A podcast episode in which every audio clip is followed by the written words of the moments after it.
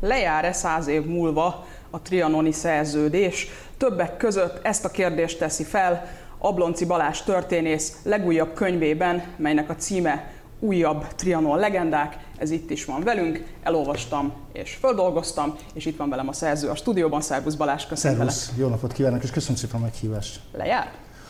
Ö, nem, nyilván. Ö, az már egy fogósabb kérdés, hogy érvényben vagy, vagy hatályban van-e. Ö, ez nem, ugye jelenlegi szerepel a trianoni békeszerződés a, a hatályos törvénytárban. Azért, mert vannak olyan részei, amik tulajdonképpen ma is érvényesek, tehát itt, ezek nem a legfontosabb részei, tehát mondjuk ugye, mivel a békeszerződés tartalmazta a Nemzetek Szövetségének alapító okmányát, ugye ez az ENSZ-nek egy ilyen előd szervezete volt, és ebben a Nemzetközi Munkaügyi Szervezet leírása is szerepel. Na, a Nemzetek Szövetsége megszűnt, de az, az ILO, az, ILO megmaradt. az megmaradt, és ebből kifolyólag vannak bizonyos kötelezettségei Magyarországnak, nemzetközi jogi kötelezettsége és ezzel kapcsolatban, és ezért például ezért, tehát más apró dolgok miatt is továbbra is hatályban van és szerepel a törvénytárban. Viszont vannak olyan későbbi nemzetközi jogi dokumentumok, például a Párizsi béke. Így van. Bécsi Egyezmény, ha jól tudom. Így van. Ezek viszont fölülírták.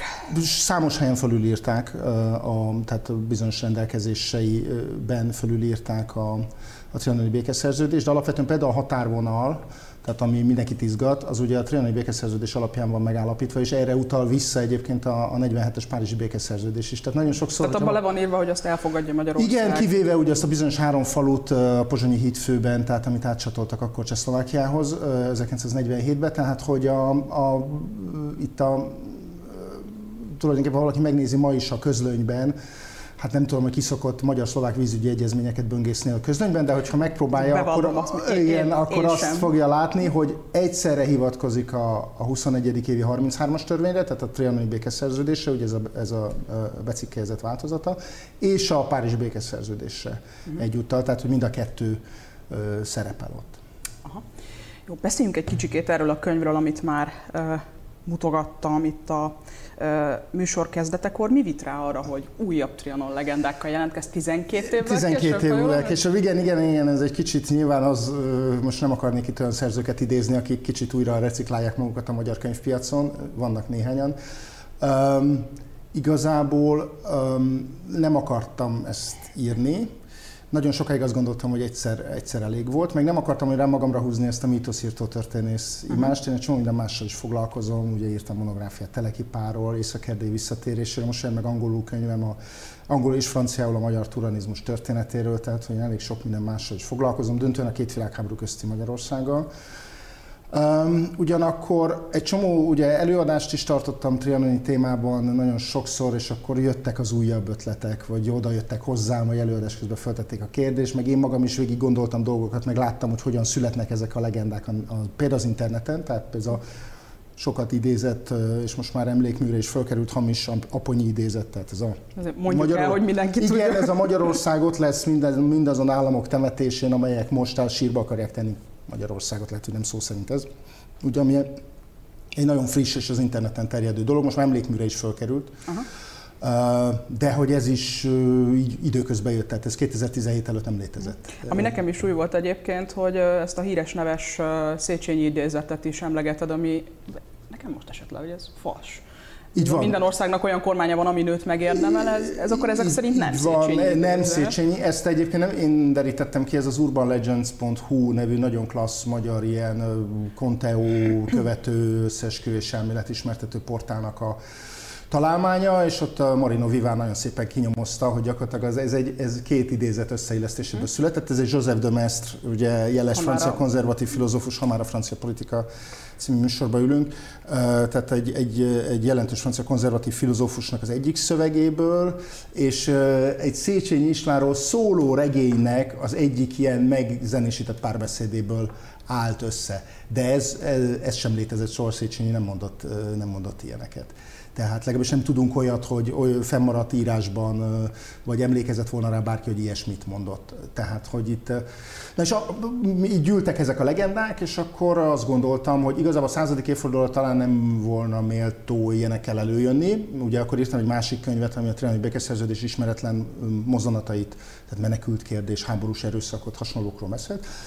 Tehát akkor mégsem akartam azzal előrukkolni, hogy itt akkor ez itt mesel, meg mit tudom, én nem akartam, hogy ez, ez legyen esetleg a közönségbe, de, de ezek összegyűltek, és, és meglepően gyorsan gyűltek össze ezek a legendák, amikről beszélni akartam, ami között van olyan is, aminek van valóság alapja, sőt olyan is van, ami igaz. Tehát például az, hogy a román katonatisztek, a Budapestet megszálló román katonatisztek festették magukat, vagy rúzsozták magukat, ez úgy tűnik, hogy igaz. Az más kérdés, hogy ebből milyen következtetés vonunk le. Tehát, hogy most akkor ez, ugye ez már általában az elbeszélésekben úgy szerepel, hogy ez Magyarország végleges lesüllyedésének a, a, a, a, pillanata. Mert hogy itt, még a magukat Még a magukat, még a, a teljesen feminizálódott, vagy dekadens, vagy nem tudom milyen román hadsereg is le tudta győzni Magyarországot. Tehát, hogy van egy ilyen olvasata a dolognak, ami, ami hogy mondjam, egy érvényes olvasat, valaki érvényesnek tekinti, de a román hadsereg nem azért szállta meg, nem azért tudta megszállni Budapestet, mert festették magukat a tisztjei, tehát hogy azért ezeket érdemes tisztába tenni, ezeket a dolgokat.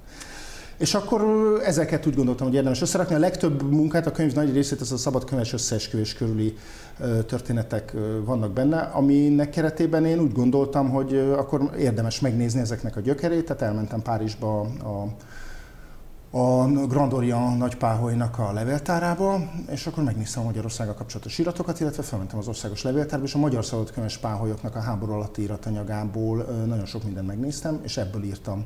Meg természetesen nemzetközi szakirodalomból, mm. meg Európában az elég szép, meg angol nyelvtörténet elég szép szakirodalma van ennek, úgyhogy ebből raktam össze azt, ami, ami a könyvben is szerepel. És én pont erről szeretnék viszonylag hosszan Szuper. beszélgetni veled, természetesen a szabadkőműves kérdésről.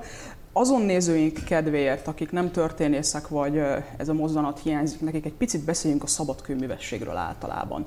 Mit képvisel, mit jelentenek ezek a páholyók, hogyan szerveződnek, szóval be tudnál -e minket vezetni egy kicsit a hát szabadkőművesség Alapvetően ugye azt szokták mondani, hogy minden szabadkőműves páholy, most ha, ha a modern történelmet vesszük, mert természetesen vannak olyan Kicsit mitikus vagy legendaszerű magyarázatok, hogy ugye a középkori templomépű vagy katedrális építő könyveseknek a leszármazottai, de formailag a történettudomány azt mondja, hogy, hogy ugye 1717-ben jön létre az első ilyen Nagy-Britanniában az első szabadkönyves páholy, hogy tulajdonképpen nagyon leegyszerűsítve a formálódóban lévő polgári társadalomnak egy ilyen ö, ö, karitatív, kezdetben karitatív, jótékonykodó, és nyilván aztán később politikai befolyás is szerző, az országonként változó befolyást is szerző szervezet, amely az időközben több ágra szakadt. Ugye a legnagyobb szakadás, ugye, hogy van a skót rétusú szabadkönyvesség, tehát ez az, ami Nagy-Britanniában, vagy meg a, a, a hozzá közel álló országokban jött létre, és van a francia típusú szabadkönyvesség, ami elsősorban a latin országokban,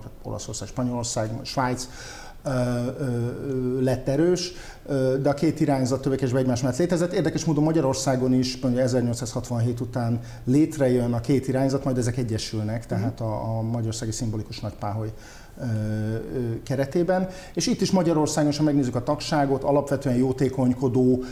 Sok esetben már azért mondjuk a század végén, bizonyos esetekben a, katolikus, a római katolikus vallás egyes törekvése jelen föllépő radikálisan vagy kevésbé radikálisan föllépő szervezetről van szó, amely alapvetően azért polgári a polgári középosztályba tartozó tagjai vannak. Ez a felvilágosodás és a liberalizmus így van. Így, abszolút, tehát hogy a bizonyos értelemben van egy olyan elképzelés mögötte, hogy itt a, hogy a, a, a, a kialakulóban lévő polgári társadalom Nyugat-Európában, ami természetesen egy kicsit később érkezik el Magyarországra, úgy érzi, hogy az, hogy jár bizonyos társadalmi felelősséggel is a, az ő ténykedése, és ez a jótékonykodásnak, illetve a, a világról való szabadelvű gondolkodásnak ezek egy, egyfajta ilyen, ilyen különböző ritusokba ágyazott szervezet, amiknek nagyon sok olyan ritusa van, ami ma nyilván kicsit mosolygásra késztet, vagy aki nem szereti ezt a titokzatosságot. Az, Pont ezt akartam kérdezni, hogy mi a titkosság szerepe? Vonzóvá tette? Nyilván vonzóvá tette, és aztán nyilván egy bizonyos értelemben védelmet is jelentett azoknak, akik benne voltak, vagy legalábbis a védelem ígéretét. Tehát, hogy mondjuk olyan állami tisztviselőknek, ne adj Isten katolikus papoknak, akik ebbe beléptek, hogy a katolikus egyház azért a 18. század végétől kezdve elég erőteljesen ellene van a, annak, Említetted, hogy a romai hogy katolikus lelkész. Hát igen, mert hogy... Mi itt a, a konfliktus? Hát a küzdelem a lelkekért, most nagyon uh-huh. leegyszerűsítve, tehát nyilván ennek vannak apró, apró részletei is, de nyilván a szabadkönyvesek rettetesen dogmatikusnak, és a, az embereket békjóban tartónak, és a szabad gondolkodást akadályozónak tekintik a, a katolikus egyházat, nyilván fő ellenségeik azok a jezsuiták, tehát egy kicsit mintha egy ilyen uh-huh. katolikus szabadkönyvességet látnának bennük, és a másik oldalon meg meg azt látja a, a, a katolikus egyház, illetve a közelálló, hozzá közelálló értelmiségiek, hogy itt a, a, a hagyományos társadalmi értékek lerombolása zajlik, és a, az a fajta hát jó esetben is agnoszticizmus, vagy, vagy, vagy ilyen, ilyen nagyon világias gondolkodás, ami a szabadkönséget kíséri, az nem, az, az, az a hagyományos rend és a hagyományos tekintélyek lerombolását szolgálja. Most nagyon, De itt akkor a politikai katolicizmus áll szembe inkább a liberalizmus? Mert, mert, hát az mert, egyház mint struktúra, igen. Ott, hívő tehát, emberek azért megjelennek a szabad Meg persze, sőt, hát a Magyarországon ugye van egy olyan hagyomány a dolognak, hogy a protestáns egyházak lelkészei nagyon, hogy mondjam, elég nagy számba vesznek részt. Tehát én magam is, amikor itt kutatgattam a erdélyi, főleg erdélyi szabadkönyves páholyok anyag, anyagait, majdnem minden páholyban egy-két református vagy unitárius lelkész biztos, biztos találunk köztük. A, a, a kiadott, ugye a belügyminisztérium 1920-ban, amikor feloszlatták a szabadkönyvességet Magyarországon, kiadott egy listát arról, hogy ki volt szabadkönyves páholy. Tehát egy nagyon tanulságos lista, politikailag kicsit megvan rostálva azért, tehát hogy nem mindenki szerepel azért rajta, aki valaha szabadkönyves volt, uh-huh. mert azért itt voltak, hát a magyar politikai elit jelentős része szabadkönyves volt a 19. században. És van egy félmondatot, hogy a szabadkönyvűvesek egy része a szélső jobbon vagy a jobb oldalon. Mondjuk ez nem a, a tipikus ki. példa, de találunk azért olyan példákat, akik jobb oldalon vagy szélső oldalon kötnek ki 1918 után. Uh-huh. Tehát itt a kevésbé ismertek közül én itt előhoztam mondjuk Ulain Ferencet, aki a, egy elég, a korszakban elég ismert fajvédő politikus, a frankhamisítók védője volt a 20-as években. Ő 1918-ig a Dévai Hunyad nevű páholynak volt a titkára. Ugye ez nagyon sokat szoktak beszélni arról, hogy Ravasz László református püspököt nem nevezném jobboldalinak, de minden esetre egy elég markánsan jobboldali közszereplő volt a két világháború között. Ő a 1917-ig a Kolozsvári Unió páholynak volt a tagja. És itt vannak más nevek is, most nem akarnék itt egy ilyen névsorolvasást tartani, akik 1918 után az összeomlás, a forradalmak Trianon hatására átkerülnek a politikailag jobboldali vagy markánsan szélsőjobboldali táborba. Mondjuk nem ez a tipikus, azért tegyük hozzá, tehát általában ezek ilyen polgári, liberális, néha baloldali, uh-huh. és vannak közülük olyanok, akik szociáldemokratákból lesznek, hogy a párt aztán e- ezt nem nagyon szereti ezt a kettős tagságot, tehát a, pont a háború alatt a Magyar Szociáldemokrata Párt azt mondja, hogy nem lehet, szabadkönyvesek nem lehet, lépjenek ki a szociáldemokraták a szabadkönyvességből. És akkor vannak olyan baloldali szociáldemokraták, mondjuk egy Kunfi Zsigmond vagy, vagy, vagy, vagy Pogány József, akik aztán később effektív a kommunistaságig jutnak el. Tehát, hogy nagyon sok felé ágaznak uh-huh. szét a, tört, a történetek, de azt gondolom, hogy ez inkább a, a zöm, az egyfajta ilyen polgári, liberális, világban mozgott, relatíve közel a polgári radikális párthoz. Egyébként még Budapesten lehet, hogy igaz, de vidéken még az sem igaz, hogy mondjuk a zsidó hátterű középosztálybeliek lennének többségben ezekben a páholyokban, tehát nem feltétlenül. Itt nagyon sokszor találunk, nagyon szí, érdekes megnézni helyben a, a páholy tagokat, és ott a Magyar Nemzeti Bank későbbi alelnökétől, kisgazdapárti képviselőtől, fő is, későbbi főispánig, Erdős Pál matematikus papájáig, tehát hogy nagyon-nagyon sok mindenkit találunk ezekben a közökben, és vannak olyan pályok, ahol mondjuk a szepességen, ahol a teljes helyi, helyi elit, tehát ezek a nagy szepességi cipszer családoknak a nevei sorjáznak végig a páholylistákon. Mit tudtál meg a levéltári anyagok átnyálazása során?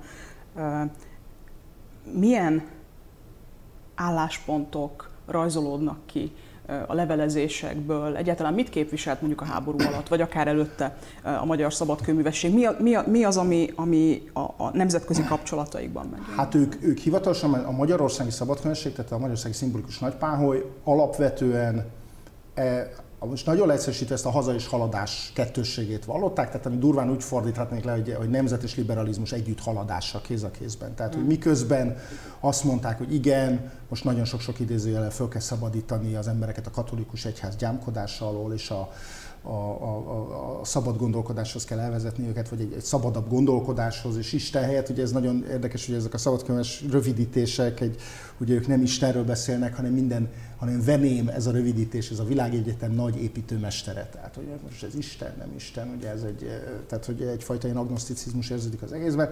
Tehát, hogy egy ilyen, hogy e, tehát benne van a haladás, és hogy akkor népjóléti intézkedésekkel, stb segítsük ezt elő, meg, meg vitákkal, meg munkás egyetemmel, meg kutyafülével.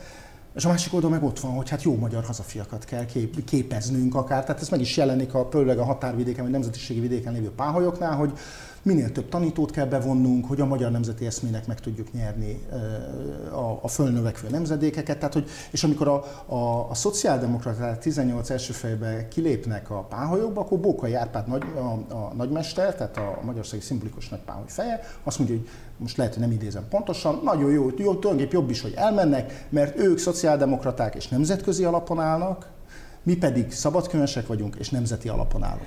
Na most az más... Ez inkább volt egy ilyen feudalizmus ellenes mozgalom, mint sem egy ilyen internacionalista hát liberális igen, kérdés, mozgalom? hogy mit jelentünk, mit értünk ugye feudalizmuson, de hogy az, hogy a, társ, a fennálló társadalmi rendel nem mindenki egyébként, és nem minden mhm. páholyban, és ez, ez lenne a következő dolog, hogy van egy, egy meccés, uh-huh. azért ö, ö, átmetszi egy ellentét a magyarországi szabadkönyvességet a század első éveitől kezdve, de a háború alatt nagyon hangsúlyosan.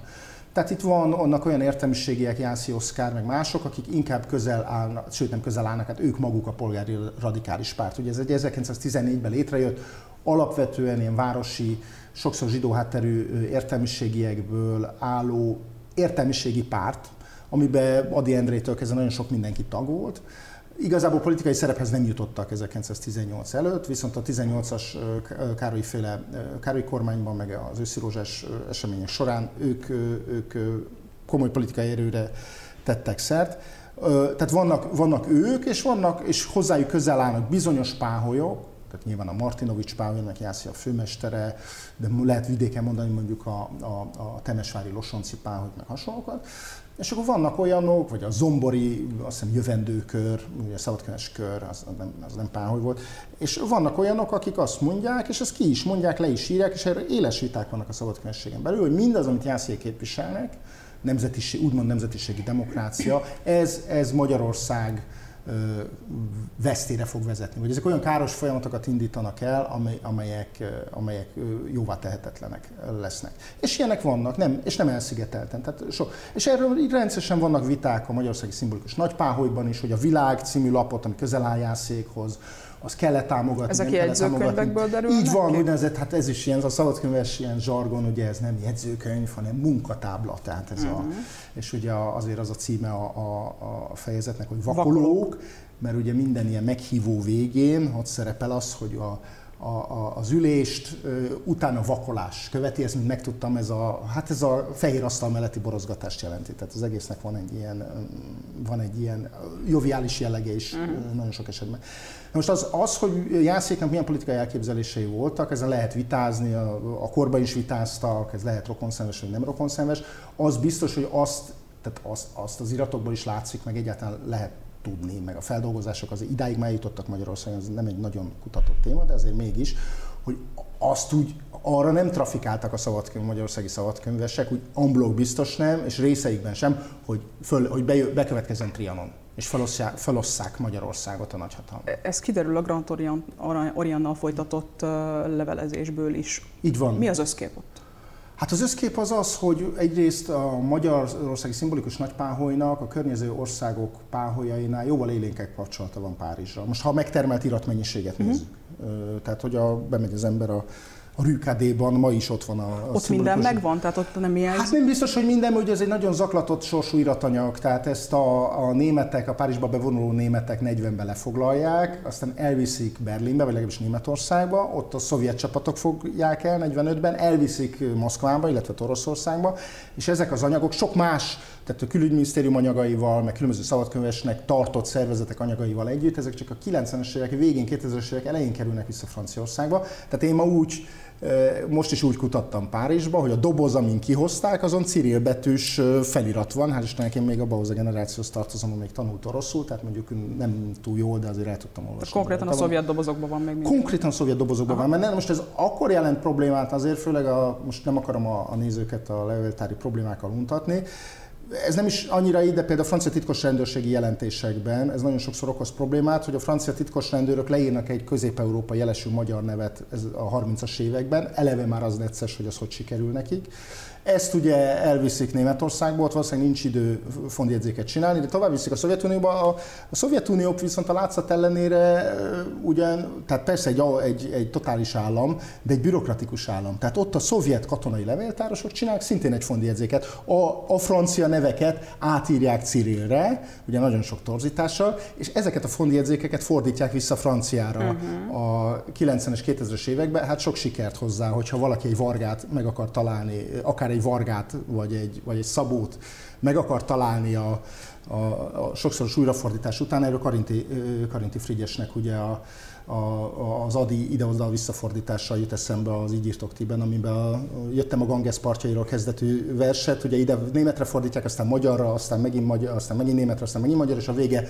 az lesz a tükörfordításnak, hogy a Herz szalámiban sokkal több a só, hiddányájas olvasó, tehát hogy, tehát hogy ezek elég nehéz melók, de ez, ez csak egy részletkérdés. Tehát az orosz vagy szovjet dobozokban vannak még ezek benne.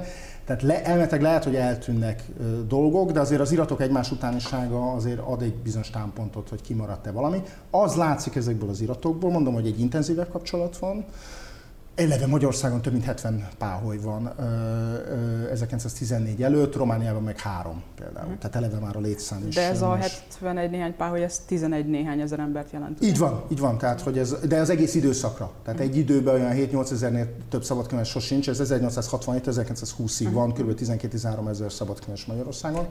Csak zárójeles ezt mondhatjuk, hogy ez a polgári társadalom krémje, aki a szabad. Hát, hát ez egy elit történet? Igen, a, a, a helyi elit egy része. Helyi elit nagyon sok esetben, tehát nyilván mondom, katolikus lelkészeket nem fogunk találni benne, vagy nagyon-nagyon keveset.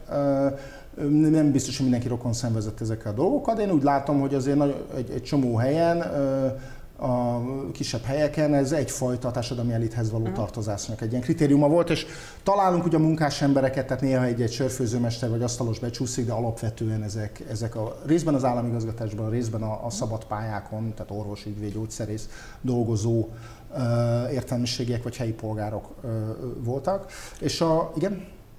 Akik a nemzetiségi kérdésről leveleznek Neve, a franciákkal. Levelezgetnek a franciákkal, így van, tehát hogy ezt akartam mondani, hogy amik fölbukkannak protokolláris ügyeken kívül a magyar-francia levelezgetésben, az, azok általában a nemzetiségi kérdések körül artikulálódnak, uh-huh. és ott egyáltalán nem azt, azt szerepel, amit így várnánk a, a, a, a, hogy mondjam, a, a közvélemény esetleges tudása alapján erről a dologról, hanem az, hanem az van, hogy az van benne, hogy a, hát nem tudok rá jobb szót, hogy a magyarországi szabad, magyarországi nagypáholy gyakorlatilag simföli, vagy följelentgeti a román szabadkönyvességet Párizsnál.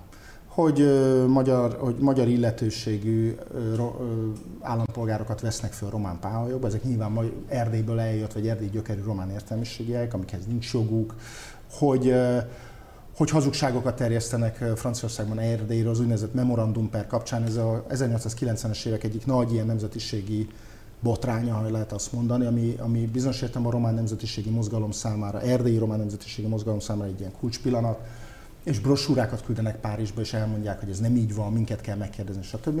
Egyébként a brosúra írója, vagy akihez fordulni a felvilágosításért, az nem más, mint Teleki László gróf. Nem az a Teleki László, aki ismertebb, hanem az Teleki Sándornak, a koltói grófnak, Petőfi barátjának a fia. Uh-huh. Például egyébként maga is főispán vagy följelentik a Romá, Romániát gyakorlatilag, hogy a, a, hogy a romániai zsidóság emancipációja még mindig nem ment végbe. 1912-13-ban a, a, a Balkán háborúkat lezáró Párizsi konferencián. Tehát az ügyek, amik előkerülnek, azok majdnem mindig nemzetiségi ügyek, egy-két kivétellel, és amelyek arról szólnak, hogy inkább ezt a magyar nemzeti álláspontot, vagy magyar nemzeti narratívát képviselik Párizsban, más kérdés, hogy mennyi sikerrel. És ennek látszik a másik oldala, román oldalon is, hogy ők is lobbiznak Párizsban, csak ők inkább a balkáni kérdésekben, Szerbiával szemben. Így van. Mi derül itt ki? Ez egy későbbi, ez egy későbbi tehát ez 18-ban, 18-19-ban a békekonferencia alatt van. A román békedelegációban egyébként erdélyi gyökerű, nem véletlen erdélyi román értelmiségiek jönnek rá hogy azt mondják, hogy hú, hát itt le vagyunk maradva, mert hogy a jugoszlávok, most, tehát a szerbek sokkal előrébb tartanak ebbe, hát nekünk is ezt a szabadkönyves lobby mezőt ezt használni kell. De ez, ez egy 19 májusi történet, uh-huh. amikor már nagyjából eldőlt, hogy, hogy Erdély bizony Romániához fog tartozni, tehát ez egy ez két-három hónappal korábban eldőlt, hanem itt lehet tudni, hogy egy konkrét ö, politikai akcióhoz kötődik ez a szabadkönyves lobbizás. Így van, Alexandru Vajda Vojvod, későbbi román miniszterelnök belép egy, egy párizsi páholyba, egy viszonylag befolyásos páholyba, azért, hogy lobbizzon a bánságért. Ugye ez a, ez a Tiszától keletre és Marostól délre elterülő nagyon gazdag termőfölddel, gazdag iparvidékkel rendelkező terület, amit Jugoszlávia is meg akar szerzni, és Románia is. És azt gondolták, hogy ebben a lobbizásban ez hasznos lesz. Ilyet a magyarok amúgy nem csináltak ilyen belépegetés lobby érdekből? Hát azért nem, mert ugye nincsenek ott. Tehát mm. ugye ez az, az egyik nagy problémája a magyar érdekek képviseletének a békekonferencia. Ugye a békekonferencia, mint a Párizs békekonferencia megnyílik 19 januárjában, és a magyar békedelegáció csak 20 januárjában érkezik ki Párizsba. Tehát egy évig semmiféle magyar érdekképviselet nincsen, mert egyszerűen Magyarország ugye hatban álló országnak minősül, egy magyar állampolgár nem is kaphat beutazási engedélyt. Ah. Tehát ezért van az, hogy a kormány a mindenkori kormány, tehát a Károly kormány is, egyébként részben a tanácsköztársaság is, meg, meg mások, azzal kísérleteznek, hogy semleges országokba küldenek kiküldötteket, tehát Svájcba, Hollandiába, Svédországba, és azokon keresztül próbálnak meg mindenféle memorandumokat, meg hasonlókat eljuttatni a Párizsba békekonferenciára. A magyar állampolgár nem tud oda, oda menni, és azt mondani, hogy itt vagyok, mert be se engedik, tehát leszedik a vonatról mondjuk a, a francia-német határállomáson, vagy francia-svájci határállomáson. Említed Fejtő Ferencet, aki a Requiem egy hajdan volt Birodalomért című könyvében ugye egy 2010, 1917-es Párizsi Szabadkőműves konferenciának viszonylag nagy szerepet tulajdonít. Mm. Mi ezzel a probléma? Ugye ez egy gyakran kritizált pontja ennek a könyvnek. Igen, én úgy gondolom, hogy Fejtő, akinek a munkája nagyon fontos volt a 80-as, 90-es évek fordulóján Franciaországban például, tehát az, hogy az egész monarchiát egy teljesen más fénytörésben mutatta be a francia nagy közönségnek. Ugye Tehát, egy ilyen ideológiai Igen, azt mondta, hogy ideológiai háború volt, de döntően az, hogy ez egy olyan birodalom volt, amit nem biztos, hogy föl kellett volna osztani. Uh-huh. Tehát, hogy, és nem biztos, hogy ez egy előre eldöntött dolog volt, vagy hogy ez szükségképpen meg kellett volna szűnnie, és ez mondjuk a francia közgondolkodás változásában sokat segített. Ő maga valóban nem túl hosszan egyébként foglalkozik ezzel a szabadkönyves gyűlés, ez 17, több ilyen szabadkönyves gyűlés volt, most nem menjünk bele a részletekbe, ez 17 júniusában van Párizsban, ahol a francia és úgymond a szövetséges államok szabadkövesei összegyűlnek és valami háború utáni tervről tanácskoznak. Ezek a tervek egyébként nem érintik, vagy csak indirekte Magyarországot, tehát nem szerepel benne. a határokat. Nincs, a határokról nincsen szó, tulajdonképpen Magyarországról nincs benne szó, ez három-négy pont jön létre, vagy, vagy szavaznak meg. Ebből még az, ami leginkább érinti Magyarországot, az, hogy Csehországot majd föl kell támasztani. Uh-huh. Na most, hogy ez mit jelent, hogy ez a monarchián belül, kívül valósul meg, ez, ez egy távolabbi történet, meg és ez biztos érintette volna hosszabb távon Magyarországot is, de az leírva benne, hogy Magyarországot meg kell csonkítani, ilyen nincs benne. Most ez nem azt jelenti, hogy ezek az államok rokon szenved, vagy ezek a szabadkönyvesek rokon szenvedtek a monarchiával, egyáltalán nem mert egy katolikus, elaggott birodalomnak látták, ami elnyomja a nemzetiségét, és ezenben a magyaroknak különösen rossz sajtója volt de, de azt, azt nem lehet állítani, hogy itt dőlt el Magyarország sorsa, nem ott dőlt el Magyarország sorsa. Magyarország sorsa a békekonferencián és az azt megelőző egy-másfél évben dőlt el gyakorlatilag. Tudom, hogy nagyon kegyetlen vagyok, mert kb. egy percünk van, hogy erre a kérdésre válaszolj. Azt mondod, hogy azok a társadalmi folyamatok az érdekesek, amelyek legyártják a legendákat Trianonnal kapcsolatban, és ez az igazán izgalmas.